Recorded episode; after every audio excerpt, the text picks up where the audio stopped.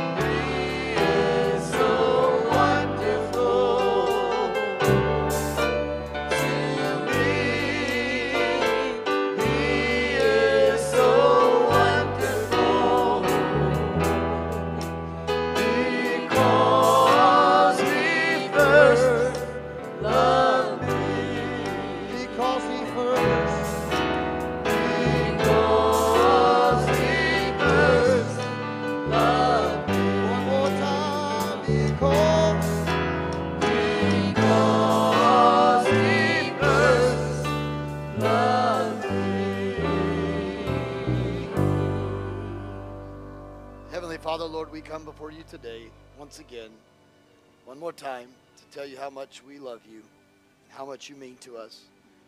Father, I pray that as we get ready to segue to the next portion of this service, that God, that your hand would be upon us. and We would hear from you tonight, just like we have heard from you all day today. And Father, we give you all the praise and all the glory that is due your name.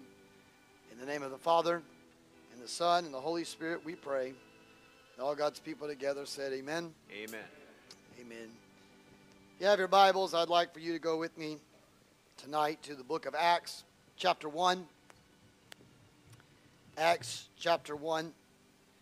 Uh, while you're turning there, uh, let me, I meant to make mention of this this morning, uh, but I failed to do so, so I will send out a mass message to everybody, but I'll go ahead and announce it today.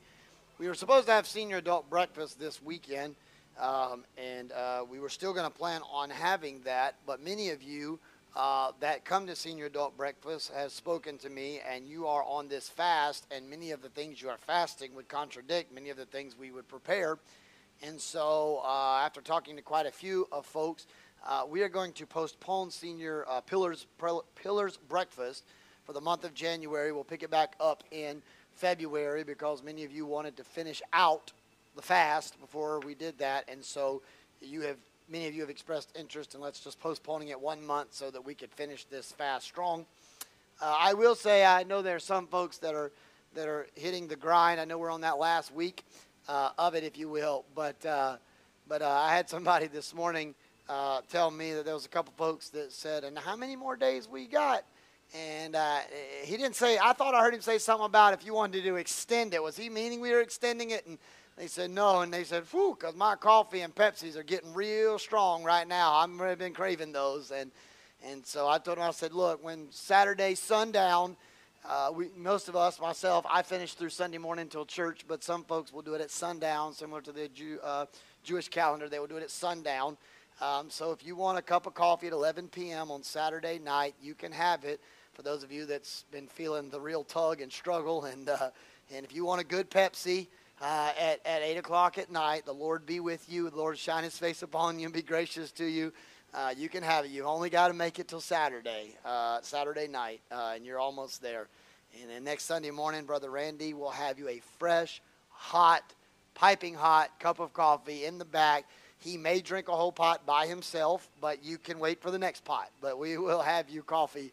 It'll be there. We'll bring extra coffee pots to make sure everybody gets a cup that Sunday. But uh, but just make sure that you realize that Saturday we will postpone Pillars Breakfast, and we'll send out a message of reminder, but let you know that just uh, since many of you are still on the uh, fast with us and uh, and are going to be a part. Don't forget tomorrow night is our last official called uh, Divine Encounter Prayer Service. Uh, it'll be at 7 p.m. and uh, you don't want to miss it. It's been, like I said this morning, I don't know how many other adjectives and creative ways I can say it. The last two weeks have been nothing short of, of spectacular. And, uh, and I believe that tomorrow night's going to be no different. Uh, we've got a few songs of worship lined up that we feel like will fit the divine moment and hour. And, uh, and then we've got some prayers that'll be offered up, and uh, we're gonna we're gonna believe. Last Monday we anointed pews in this building, and we anointed over seats, and people were praying all over the building. And so um, you know, come be a part of that if you can. We understand if you cannot, we we completely understand. But if you can, you know, come join us and uh, and hang out with us for a little while as we pray and seek the face of the Lord. Acts chapter one. I'm going to begin in verse number 12, and uh, I'll read down to verse uh, number 14 uh, for those of you that are following along today. Uh, Acts chapter 12 uh, and our chapter 1, verse 12 through 14 is where we'll be taking the crux of our message today. Then they, and the word they is referring to the disciples of Jesus and, and, and the, the people that have been following him. This is Jesus' post ascension. Jesus is gone. He's back into heaven. He is headed back to the right hand of the Father. They returned to Jerusalem from the mount called Olivet, which was near Jerusalem, about a Sabbath day's journey. And they, when they had entered in, they went into an upper room where they were staying. And it lists who was there Peter, James, John, Andrew, Philip, Thomas, Bartholomew, Matthew, James the son of Alphaeus, Simon the Zealot, and Judas the son of James.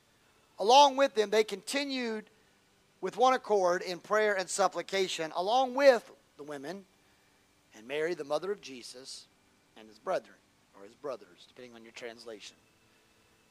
You got the 11 apostles that are in an upper room. They are waiting for this anticipation of this Holy Spirit Christ has talked to them about. Jesus' mother, the brothers of Christ, and other women that followed Jesus' ministry were all there together. And when you study that out, you, you know there was about 120, based on Scripture, that we think were in that room. Uh, we don't know how large that room or gathering place was, but enough that obviously could accommodate 120 people. And they were together. I've told you that the last few weeks that my heart has been and, and my focal point has been uh, for, for the Pentecostal power of God to be displayed in church again, not only for our children and grandchildren, uh, but but in the church for people, people that even have been spirit filled for a long time, to be refilled, to be reintroduced uh, to the power of Pentecost, to re-experience His power. And so I want to talk for a few minutes on Pentecostal producing prayers, the kinds of prayers that will produce Pentecost, Pentecostal producing prayers. Not every prayer produces Pentecost. Not every prayer produces the power of God. You say, well, Pastor, that seems counterintuitive. No. You can, you can have the power of God actively working in your life, but there's a lot of people who do not believe in Pentecost, but they will call themselves people of prayer. There are a lot of churches that don't believe that Pentecostal worship and Pentecostalism that will tell you Pentecost was for the early church only. But I, as I said this morning, I don't believe it's a sensational gift. I believe it's a continual gift that keeps on giving. And so we're going to talk about that just briefly in the presence of the Lord. Let's pray. Eternal Father, thank you for the opportunity once again to stand behind this sacred lectern and decree and declare the word of the Lord. Father, I pray that you would open the eyes, hearts, and ears of every man, woman, boy, or girl under the sound of my voice this evening as I preach your unadulterated word. Father, I pray that every note that has been played, song that is sung, message that's been given, God has been to the utmost effectiveness of the kingdom of God. Lord, I pray you would open our eyes, hearts, and ears to the words that you have to say. Take a coal from the altar of heaven, anoint these lips of clay, that I may decree your word only, not mine. And let us not be hearers only of the words that are spoken, but become doers thereof likewise. And we pray this in the name of the Father, and of the Son, and the Holy Spirit. And all God's people together said, Amen. Amen. If you're able, you can be seated in the presence of the Lord. Pentecostal producing prayers.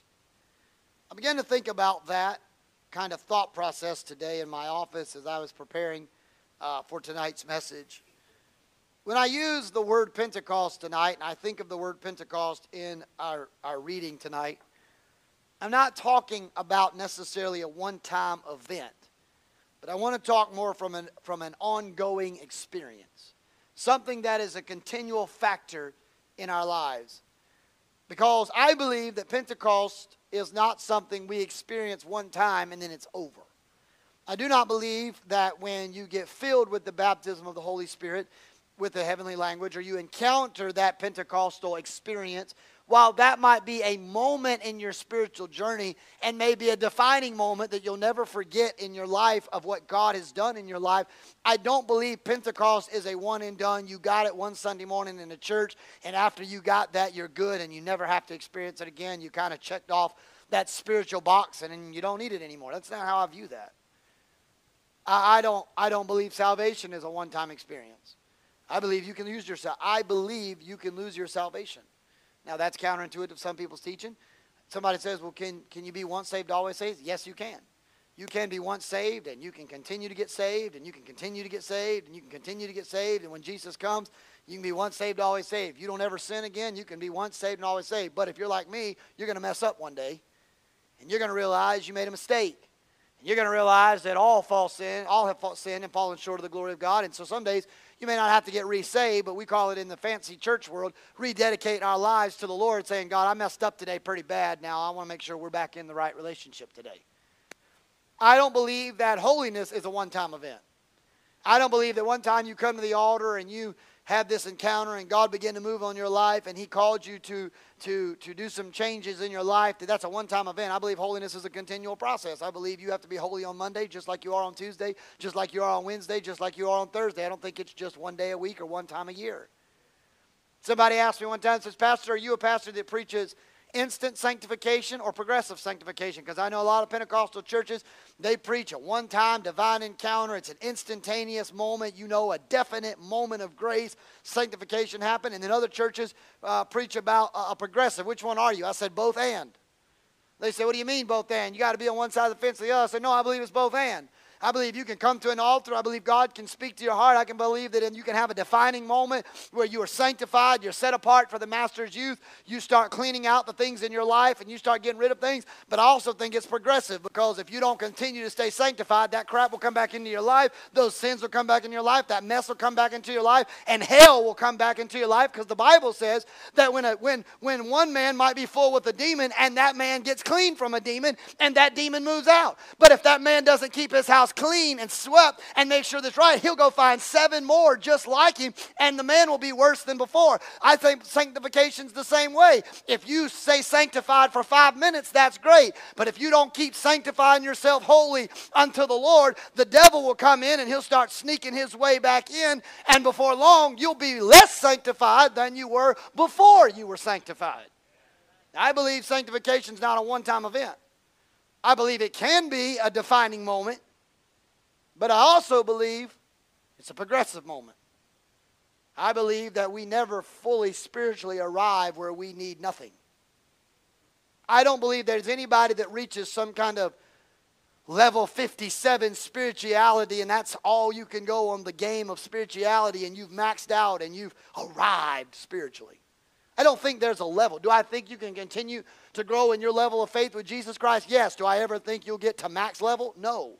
Because I don't think we can, in our finite beings, could ever fully house the, the full potential and power and glory of God in our finite beings. That's why the Bible tells us that when we pass away, this corruptible shall put on incorruption and this mortal shall put on immortality. Because I don't think we could fully handle the glory of God in these finite bodies. So it's we continue to grow, we continue to progress, we continue to reach new levels and new heights.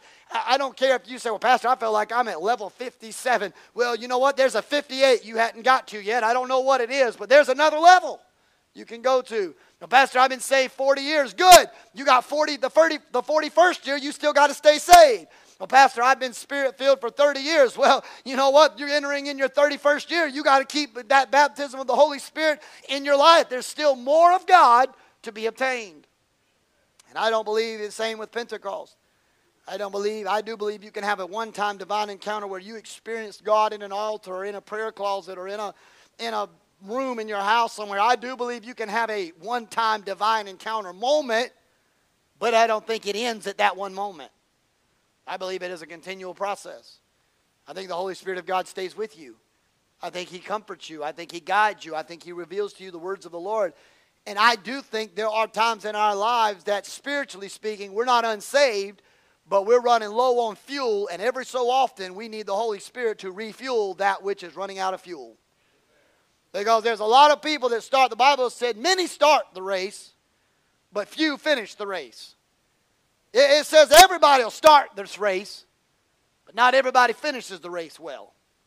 Many people will say, Lord, Lord, but I'm going to say, I never knew you. There's a lot of people say, Well, I heard about you, God, in Sunday school. I heard about you at that church one time. And God's going to say, You heard about me, but you didn't know me. Many will say it, and few will enter in. In fact, Jesus described it to his disciples. He said, Wide is the way that leads to destruction, but narrow is the way that leads to life. It's harder. Not everybody. There's a big road of people going to hell. There's a narrow road of people that stay true to the end. You know, I don't know the statistical analysis, but I guarantee you that if we were to put a statistical analysis on saved versus unsaved, it would startle us how many people are truly saved, not people who say they're saved. I'm talking truly saved versus people who are not saved or not in the right relationship with God. Now, some people may not be honest. They may tell you they're saved, but you know their fruit may bear differently, or they may not be completely honest with the surveyor, so you may not know the true data. But what I want you to understand is that while I believe that you can have those divine moments, those divine encounters, those divine experiences, I don't think that you only get a one time chance. I think that when your spiritual engine oil is running low, we always equate in the Bible the oil, the anointing, it's always equated or it's always symbolic of the Holy Spirit. The anointing oil is a, and oil is a reference to the Holy Spirit and His anointing. Nowadays, we, we talk about the anointing of the Holy Ghost and the anointing of the Spirit, and it's oil. I think sometimes in our spirituality, our, spin, our spiritual engine oil is running low. It doesn't mean you're not saved. It doesn't mean the Holy Spirit's not still in your life, but you're running low, and ever so often you need to put an, an, another quart of oil in the spiritual engine. Sometimes we get downtrodden and depressed, and we walk through this life, and our prayers feel like brass bouncing off the ceilings, and, and we feel like everything's falling apart around us. We love Jesus, and we may love going to church, but we don't always feel real good about about Jesus. And we may not always feel like shouting. We may not always feel like running the aisles. We may not always feel like speaking in a heavenly language as the Spirit gives utterance. We may not always feel like we're feeling in the other moments when we were on spiritual highs. Maybe we're in spiritual lows. And sometimes we need Him to fill up the engine oil again because we're running low. It's not bad. I, I don't want you to feel that it's that I, it's a negative thing. Everybody will walk through a spiritual valley. It's inevitable. Jesus Christ, the Son of the living God, experienced spiritual valleys. If God's Son walked through them, you're no better than Him. You will experience them. The Son of God, even though He knew the answer to the question, His humanity still had to ask the question is there not another way than this way? Nevertheless, not your will, not my will, but your be done. But can, can this cup pass? In his weak moment, he knew what had to happen, but in his humanity, his humanity cried out, Is there not another option? Even Jesus felt the weight of life in that moment. So will you. There'll come a day, an hour, you'll pray to God. God, you may not say it the same way as let this cup pass from me, but You'll ask questions like the psalmist David Why me, Lord? Woe is me, Lord. What have I done to deserve this, Lord? You'll go through seasons where it doesn't seem to make sense. There's nothing wrong with that. You're human. It's okay. The, the Lord understands that. The Bible tells us He's near the brokenhearted. He's near to those people. When those people are down like that, God comes to their rescue and their aid. He's there for them. Many people have had a one time experience. You could call it a dynamic or a dynamite moment in their spiritual journey, but they've never experienced any more since. A real experience of Pentecost should produce an inward desire to live a spirit led and a spirit filled life until the return of Jesus Christ. You see, over the book of over the course of the early chapters of the book of Acts, when you begin to look at it, you will discover that few prayers, there were a few prayers that were prayed that touched the heart of God, and as a result, facilitated an oncoming outpouring of the Holy Spirit. Every time certain prayers were prayed, He showed up. Each time in Scripture. So, very quickly, I'm going to walk you through some of the prayers that produce Pentecost. What kind of prayers can you pray where the glory of the Lord, the manifesting power of Christ Jesus and the Holy Spirit, what kind of prayers will open up the windows of heaven and pour on you out a blessing you scarcely have room enough in your mortal body contain? What kind of prayers will bring about those? One of those prayers is prayers of unified purpose. You have to be in unity with the Lord. In fact, the the Bible tells us, according to the psalmist, how pleasant it is for the brethren to dwell together in unity. God specializes in unification. His very deity of who he is is a triune persona God that works in harmony together.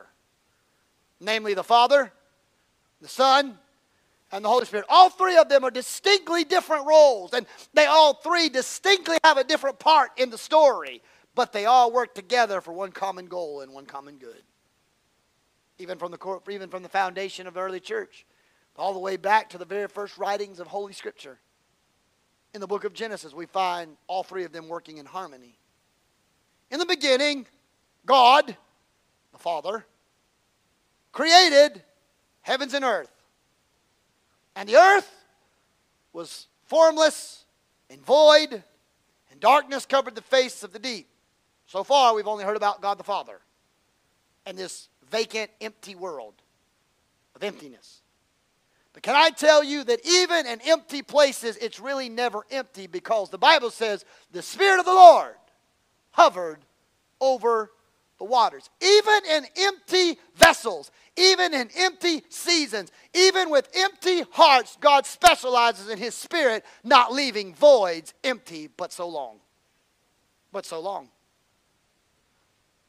And not only was it formless and void, and darkness covered the face of the deep, but the Spirit of the Lord hovered over the. And then God said, God's Word, the Word of God said, Let there be light to fill the void of darkness.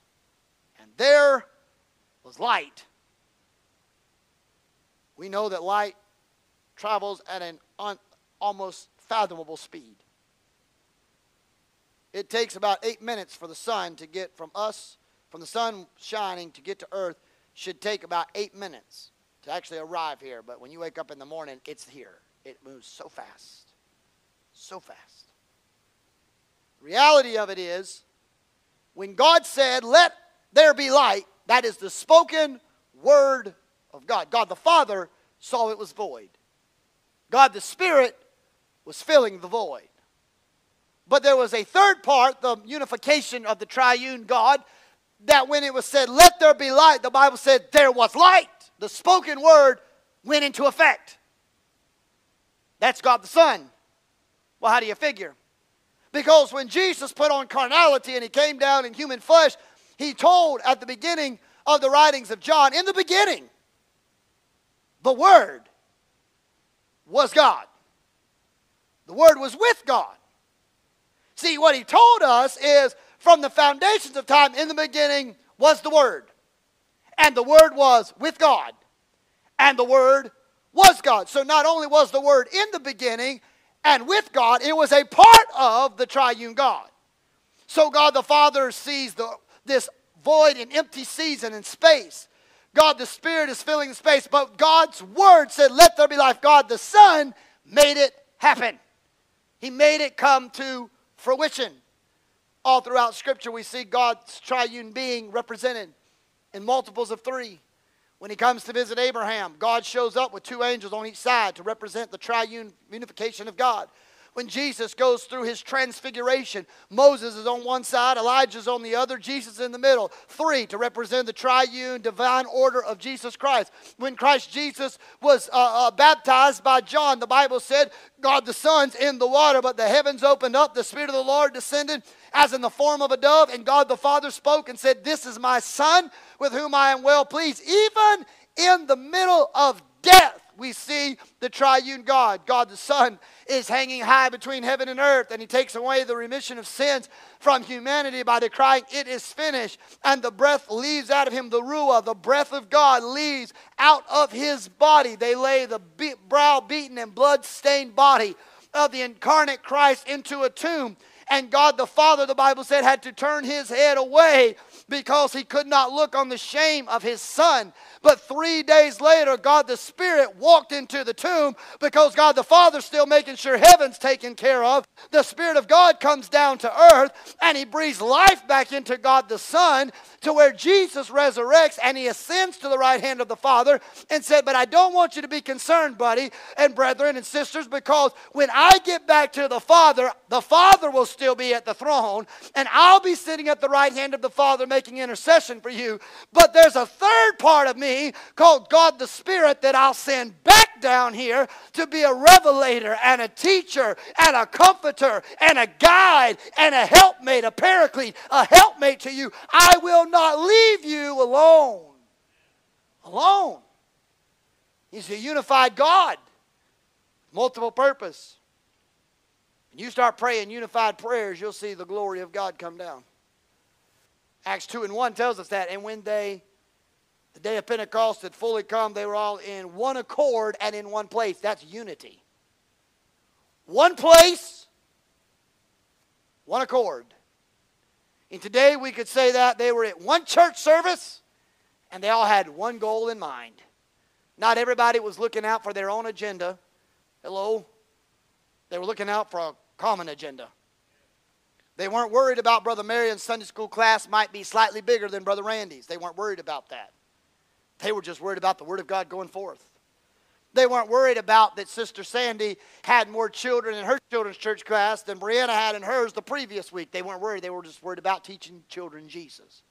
They weren't worried about if Miss Glenda's class was more cooler than Miss Jeannie's class because it didn't matter as long as Jesus was taught to the children.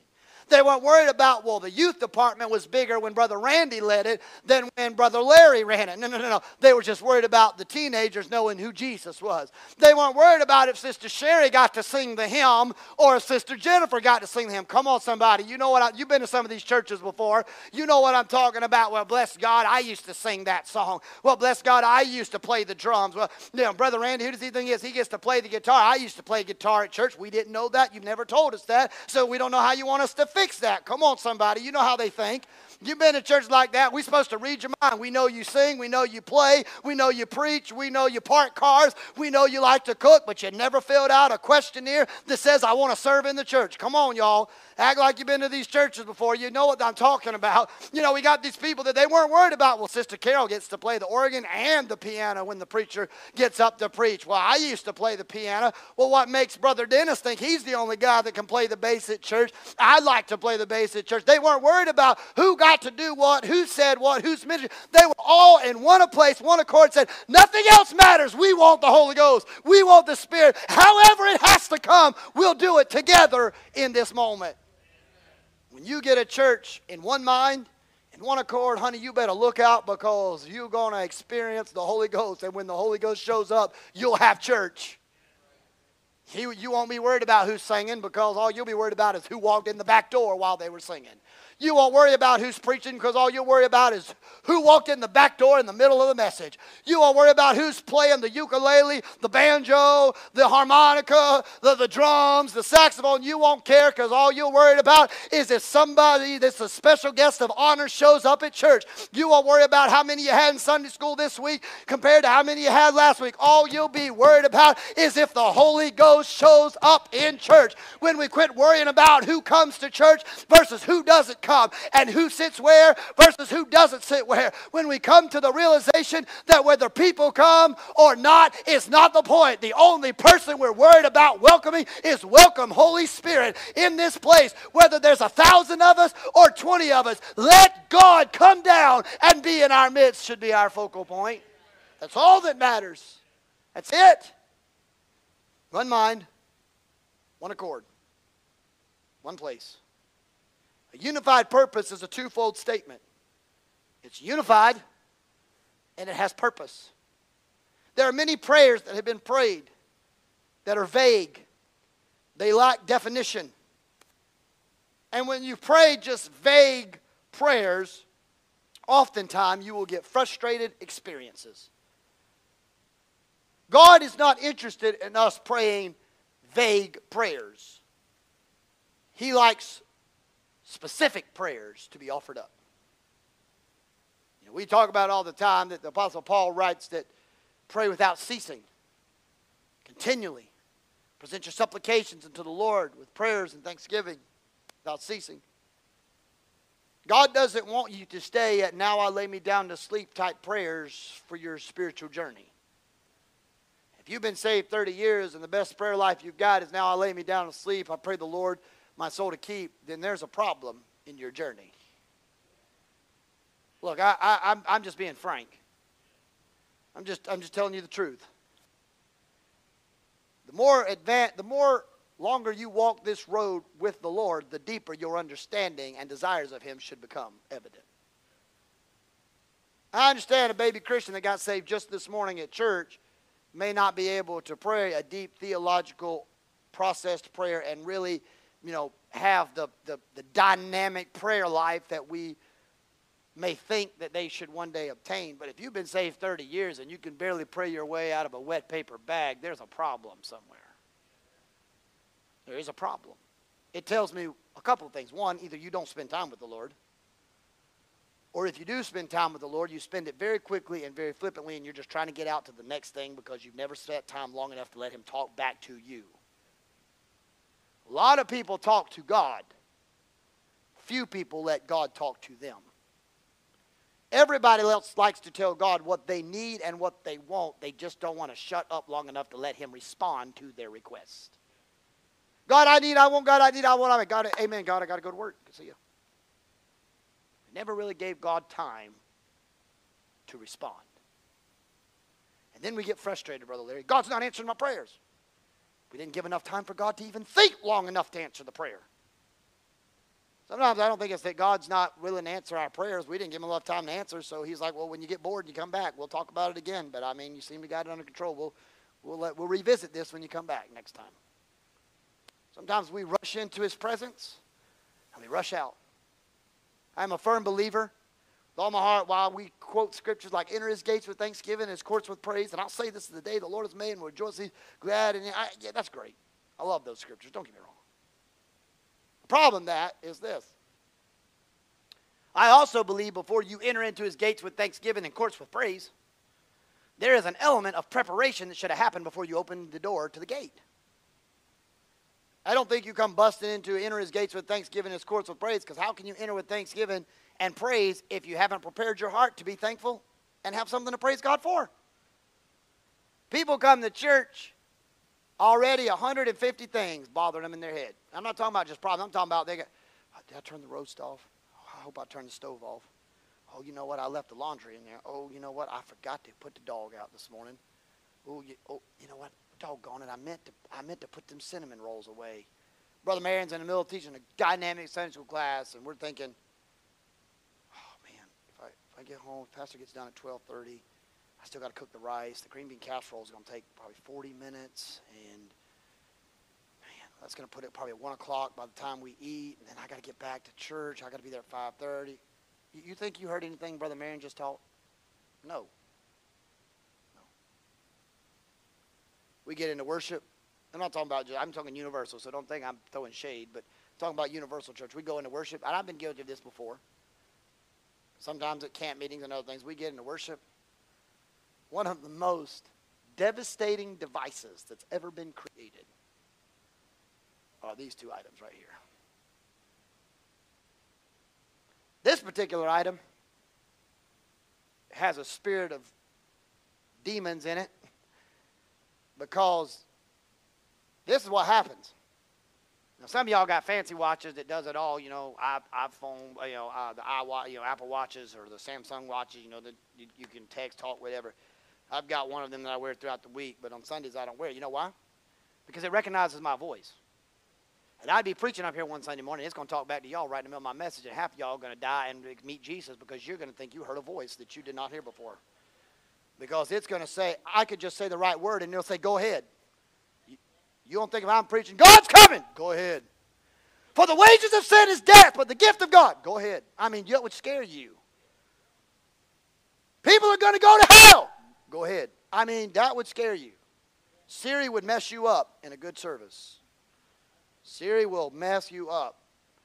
I've been in some situations where I was talking to somebody, and she started talking. I'm like, no, hush, hush, hush. You know, because I didn't have the right watch on. What happened, even without the fancy watches, if you had an old school watch, what happened is years ago and nowadays is a little bit different. Nowadays, here's what we do. We almost know biologically when 12 o'clock is on our mind. Now, you think I'm here to do that, but I'm going to tie my shoe before I fall. But I'm going to use this as an object lesson, too, at the same moment. We sit there and we're, we've already, through Sunday school, we've always thought about it, how much that green bean casserole is going to get burnt when we get home. And then about 12 o'clock, we have the demon of time that jumps upon us. Anybody, anybody ever met the demon of time? I have. Because here's how the demon of time works. We're, we're kind of in moment, but all of a sudden, without any prompting, it, it's like we just second nature. It's like we don't even know why we do it. All of a sudden, we go. We don't even know what drew our spirit to the watch. But there was a drawing. The problem with the demon of time is after you look at it once, it's contagious. Because now you think it's been 20 minutes and you look down and it's only 12:05 and you thought, "Gosh, I thought it was longer than that." So guess what you're going to do again? Look at what the next time's going to be in a few minutes. And over time, we allow time to be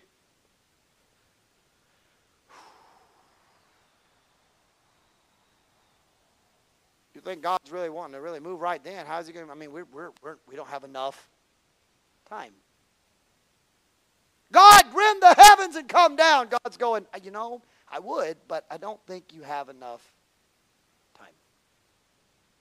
Then, the demonic force of time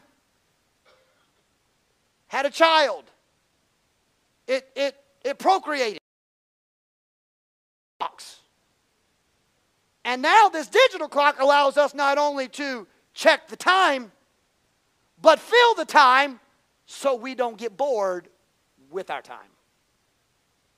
Because what happens is all of a sudden around 12:05, brother Larry, I had to check my phone and I noticed I had a red notification on my phone. That demon sent me a notification.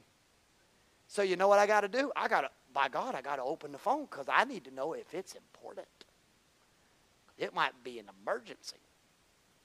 I've often thought to myself in church, I thought, you know, if if we're in church and there's an emergency that happened, and they're going to call the preacher typically when there's an emergency, and I'm in the front, the emergency probably could have waited because, you know, realistically speaking, unless it's an emergency. But oftentimes it's not an emergency. You know what it is? A mail notification. You got another $5 off at Kohl's with Kohl's Cash. That's what it was. But isn't it funny that Kohl's sent it to you at 12.05 and you had to check to make sure you got that Kohl's Cash back? Come on, y'all. You, you know what I'm talking about. And then all of a sudden you realize, oh, I got a Snapchat. See, I got a little red notification. That's a Snapchat. You know what? Let's open it up and look. You know what? Look at here. That oh, that's my wife. Look, she sent me a Snapchat. You know what? I can't I can't I can't say anything. You know, I'm gonna put it underneath the pew and I'm gonna I'm gonna take a picture of the Snapchat with my wife. Hey babe, I'm in church. Right? We hide and we send it, right? Then all of a sudden we're like, let's check Facebook real quick. You know, I've been looking, I've been watching this, this vehicle on Facebook Marketplace. By the time it's all said and done, and you look back down at your phone like, well, I better put that away before the preacher catches me, because if the preacher catches me, he might call me out, so I put it away, but you've already wasted about 15 minutes of time. But then you want to be like, God, I, I really been wanting your presence. I've been wanting your spirit to fall. You know what God's saying? You don't have you know what prayer and fasting does? It creates time. Because when I'm not watching TV, guess what I now have? Time. When I'm not scrolling on my social media accounts, my wife and I got off all social media as part of our fast and other things. When we're not on our screen time watching our phones, you know what we now created? Time. Time. You know what God, all God really wants to do with you? He wants to spend time. Except we don't have enough time for Him. My wife and I the other day looked at our screen time over the last month. We, we compared it of however it was. Brother Larry, our screen time usage over the last three weeks is 500% less than we were the previous three weeks because we gained five, uh, she gained almost five hours of time in a week from social media watching that she does just scrolling through her Facebook, checking baking things, watching Pinterest, Instagram, TikTok, all that stuff. In a course of a week, she gained five hours of time. I gained about three. That's three hours I could have spent with God in those weeks, except I did not have time. See, the apostles realized they had to be unified in purpose, 120 of them together, praying the same prayers. James was not praying for authority, while Thomas praying for love, while Peter is asking for position, while Andrew's praying for healing. They all wanted the same thing. And you know what they were willing to do? Give up time. They were willing, they had one purpose. They wanted the Holy Spirit to fall in their life, and they said, you know what? We're willing to give up our time. We're going to go to an upper room because Jesus said, Go to Jerusalem and tarry and wait until ye be endued with power from on high, that which the Holy Ghost come upon you, and you be my witnesses in Judea and Samaria and the uttermost parts of the world. They realized, I don't know exactly what time he's coming, but I'm not leaving until he comes, no matter how long it should take. That's unity. That's purpose. They purposed in their mind, I have a hunger, I have a craving for more of God, and the only thing I want is that promise of the dynamite, dunamis power of God, that, that Spirit of God. I want that, I crave that, I long for that, and no matter, Brother James, how long it takes, I'll wait. Time is no longer of the essence. I will give him all the time he needs. And isn't it funny? Jesus, minutes after he left. He didn't come one day after he left. He didn't come two days after he left. He didn't come four days after. He didn't even come one solid week from one Sunday to the next. He didn't even show up the following Sunday morning. He waited 10 days. You know what he's really doing? Seeing how serious they really were about waiting and giving up time. See, we like it. Well, Pastor, you realize if the Holy Ghost ain't moved by 10, 12, or 12, 10, he probably ain't moving. What if it was to be at 12:30, not 12:10? Because the Bible says his ways are not our ways. And neither is his thoughts our thoughts. God doesn't work on the finite time of humanity. He is a God that's infinite and sits above time. Do you know who created time? God. God created time. Because when in Genesis, when he created the light, he said he had a sun to govern the day and a moon to govern the night. He created the order of time. So, how dare us to feel like that we should be able to tell God how much time He has to move when He's the one deciding how time even comes to uh, be in existence? Do you know right now in heaven, God has a biometric time clock and He knows exactly what day, time, and year you're timing out of this world? No, there's not a physical clock in heaven that goes Larry Wyatt and has a scrolling countdown, T minus till he's out of here. But God, right now in heaven, knows exactly what day, what time, what place, whereabouts that your time on this earth is done. Because He sits above time. Miss Carol, as you make your way, I'll finish the rest of this next week. The reality of it is this the apostles understood that if they wanted Pentecostal power, they had to pray prayers that were not bound by time but bound by unity. However long this takes, we will lock arms. We will sit in this house. We will not go out to eat. We're not going to go. For, if somebody needs to go grab something, we'll go grab something to eat. But if we, we, we may fast, we may pray, we're going to sit in this house and we're going to wait. And if it takes God 10 minutes, that's great. If it takes God 10 days, we will wait till He comes. We'll wait. Nowadays, you can't get people to wait 10 minutes past 12 o'clock for God. They were willing to wait 10 days past His leaving. I don't ever ask anybody to sit here until next Wednesday for God to show up. But what if God wanted to come not at 12, he wanted to come at 12:15 or 12:30 or 12:45? Look, I've been in services before, and then I'm done. I've been in services before where they they sang, it was good. Nothing happened. Shocking. Preacher got up and preached. It's a good message. I don't remember what it was on, but it wasn't bad. I remember it was good. He preached it. Nobody shouted him down. Few people came to the altar and did the, you know, make the preacher feel good. They came down, they prayed three and a half minute prayer. They sang two choruses and a verse of Just As I Am or I Surrender All. Everybody felt good about their life and they got back up, and went to their pew. You know, everybody's good, you know. We got two choruses and two verses of what a friend we have in Jesus. Prayed long enough. They went back to their pew. Still, Sister Ann, nothing's happened. I've been in a service where the pastor would say, oh, some of y'all probably heard this statement. It's, it's like, it must be ingrained. You to do in seminary. I, I didn't go to seminary like that, so I, that's why I don't use it. But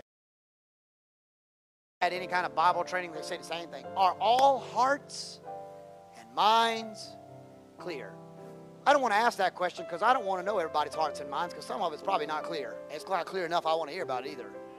Some people ain't clear of mind outside of church. I certainly don't know if they're clear in church. I don't need some crazy person to be like, no, I got something to say. Oh, that's not what I was going for. I know the intent. I know the intent. That preacher would say, all hearts and mind clear. Ain't nobody say nothing. And that preacher would say, I've been in a church, this happened. Preacher would say, Brother so and so. So I'm just going to use for an analogy like I use all the time. Brother Andy, will you pray our benedictory prayer? N- nothing has happened in church at all. It's been mediocre. It's not been bad, but it's been mediocre. No, no nothing. Brother Andy stands up. He gets behind the sacred lectern. He stands up in his pew and he begins to pray. Pastor's about three quarters of, a, of time down the aisle to go do the proverbial get at the back door. We're so glad to have you, even though you know and I know you didn't want to be here. But thanks for coming anyway. But somewhere in that Benedict, at the end of, we're leaving, y'all. We're leaving. Nothing's happening. Nobody. We had a few prayers, but that's about nothing major. Somewhere in the middle of Brother Randy's prayer, or said person at that time's prayer, about three quarters of the aisle, all of a sudden it was like time shifted. Because while we're trying to exit, somebody walked in while we were trying to leave the building. And while we're trying to push the doors out, somebody's trying to push the door in. While we're trying to leave the premises, somebody just arrived on the premises. While we're trying to get to lunch, heavenly man is trying to come down and feed us now. While we're trying to get to the restaurant, the windows of heaven are pouring out now. And you know what? It wasn't at 12. It was at the end of church. All hearts and minds were clear.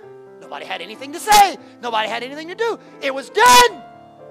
But you know what? God said, I don't work on your time. You sang all the songs? Check. You preached the message? Check. You had the altar call and a few people give me a little now lay me down to sleep prayer in the altar? Check. You sang your little benediction song? Check. All hearts and minds clear? Check. You're getting ready to leave? Check. Then God said, But you know what? It didn't really leave much time for me. Brother James, what would happen, and I've been in this service, I, while I was there, we're leaving. They're praying the benedictory prayer. And the Holy Ghost started from a corner of the building. And it was like somebody had turned on a, a- a- an oscillating fan. Everybody knows oscillating fan. It was like it started. In that corner, but what happened is that fan oscillated and it started as it turned, the wind started blowing that way. And then it turned this way. And then it turned. the course of that entire building, it was like a, it was so, like Brother Larry hadn't got it yet, but Brother Mike, and Miss Glenda, they are feeling something in the back corner. Brother, Brother Larry's sitting in the second pew from the front going, man, I don't know what's going on back there in that back corner, but man, that's, that's some good stuff. But what happens, what Brother Larry didn't know is the fan, the wind oscillates. The fan, the wind doesn't stay in one location. You know what I like about the wind? It changes direction. Wind doesn't blow in one direction. It can blow north, south, east, and west. Wind changes direction. It can be blowing northeast, but in a matter of a second, it can be going southwest. Wind changes. It started there, but it started sweeping. And before long, it got not only from the back, it got to the front. And it swept. And you know what it was? It was at the end of service when we were all out of time. Church was over. Time was up. It was time to go. Time, time, time. But the Spirit walked in at that 12, 15, 12, 30 moment, and he began to sweep all over the place. And you know what happened, Brother Larry? We didn't get to 12:30 because at quarter to two we're still in the presence of the Lord because we had time. Time.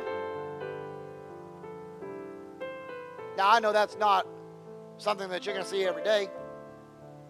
I'll be kind of serious, but also kind of comical when I say this. I would love for God to do that one Sunday to shock the world. I would love one Sunday morning I preach, and ain't none of y'all come to the altar because you think it's a dud of a sermon. And we're all like, all hearts and minds clear, and Brother Mike or Brother Randy goes to pray, or whoever, and they go to pray. I would love for one Sunday or one Wednesday that to happen. Everybody's getting ready to leave. They'll see y'all at Gilligan's, we'll see you at Huddle House, whatever, and we're ready to leave. And I would love at that moment in time for God to right in the building and mess up everybody's lunch plans. Let the green bean casserole burn because now you're going to have time. Let the roast burn. Now you have be ready at dinner. Now you have time. You know what's better than roast and green bean casserole and rolls? Your children and your grandchildren having enough time to see the Holy Ghost move in church. Listen, they might like uh, Mimi's cu- cube steak and gravy, but ain't nothing good. Even though Mimi's cube steak and gravy is good, ain't nothing wait on cube steak and gravy because all of a sudden there's time. There's time. The apostles were unified. They prayed prayers of unity. God, we want you and we'll wait all day if we have to. You know why churches don't see Pentecost anymore? We don't have enough time. Well, on Saturday we got pillars breakfast. On Sunday we got Sunday school at nine. We got band. I mean, not, uh, ten. Got band practice at nine. We got prayer at eight thirty. We We've got worship at 11 and until 12:30, and we've got uh, 2:30 meeting, and then we've got six o'clock, five o'clock prayer, and six o'clock worship, and a huddle house meeting at eight with with Debbie, and then we've got a, on Monday we got divine encounter, and on Tuesday we got women's auxiliary or women's discipleship meeting, and on Wednesday we got church, and on Thursday we got men of power for the hour, and on Friday we've got the young at hearts and the pillars and the youth department going out to do their activities, and on Saturday we've got breakfast again, and on Sa- time. We know how to. What if we started crossing some things off the calendar and said, Today, God, is your day. It's, it's time. I'm going to give you this day, Lord. I, you take all the time you need. Now, I don't know if God will ever do that in the middle of a worship service, but if He did, that would be wonderful. Look, I know we're living in a day and an hour. Green bean. and cube steak and gravy will satisfy you for about four hours. Snack. If you're like me, it'll last about 30 minutes and you're already looking for a snack in the cupboard. That ain't enough food. One of the biggest things I'm struggling with on this fast is I can, I mean, I'm pushing the plate away, but I even when I eat a meal, I went to Zaxby's today and ate a garden salad, and I ate that thing, and I was, I saw all the other people play. I, I felt like a raccoon outside in a garbage can, and I was trying to, I was like, God, if these people wasn't over there, I'd go take every chicken finger they have off that plate over there. I mean, I was, I'd eat anything in sight, right? And just run. I,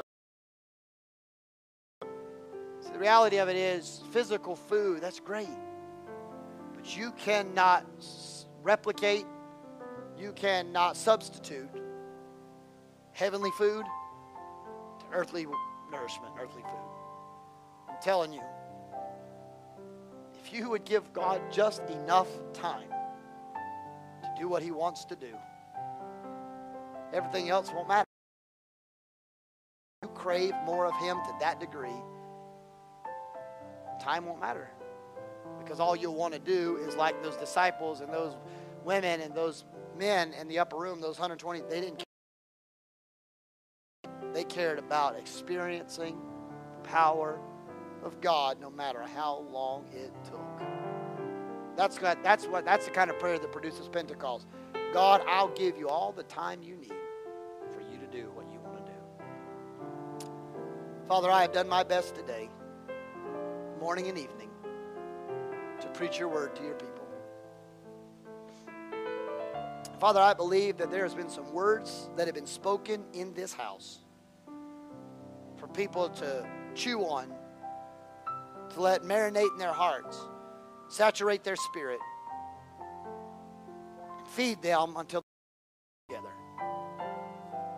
God, I'm asking whether tomorrow at Divine Encounter 24 or Wednesday or next Sunday, that at some point you would honor those who have given up their time the last three weeks to spend with you. You'd feed them. You'd let, you'd let heavenly manna fill their soul. God, I pray you show up, show out, and meet their need in a powerful way. Let them know that their time has not been wasted, but it has set them up for just what we've called this season a divine encounter with the Lord. Father, may you bless us and keep us, and may you make your face shine upon us. Be gracious to us. God, I pray that you would give us a peace that gives us surpasses all understanding and again. May the words of our mouth and meditation of our hearts be acceptable and pleasing in your sight. O Lord, our strength and blessed Redeemer. In the name of the Father, Son, and Spirit we pray. And all God's people said, Amen. Amen. Don't forget that tomorrow is Divine Encounter 24, 7 p.m. If you can make it. Again, I know it's like beating a dead horse on a broken drum, but I'm telling Sunday night. If you can come, please come. But come prepared. Hard to be ready. Because last week, man, God showed out. Come ready. Come ready for Him to move. Come ready for an experience. I've, I've been I've been on cloud nine from Monday, and then it happened again on Wednesday. I couldn't wait to get to church. I'm ready. I'm like ready to start. Like everybody, call your family. Let's just start. God, and He's been in presence. So come expecting and excited to hear from heaven. Don't forget, no pillars on Saturday, regular Bible study on Wednesday, and regular service next week as well. And we'll come off that fast. But if you feel compelled to keep going, by all means. You want more of God and you want to go a couple extra weeks, a couple extra days, by all means, you keep going. Trust me, you will not be wasting your time if you spend it with God. Let's stand all over the house. I'm going to prayer Ben for safe travels home. And, uh, and then we will see you this week. Father, I pray that you would be with every man, woman, boy, or girl, whether they're going to school, whether they're going to work, whether they have things to do tomorrow on their docket and agendas. I pray that you would be with them tomorrow. Lord, I pray that you give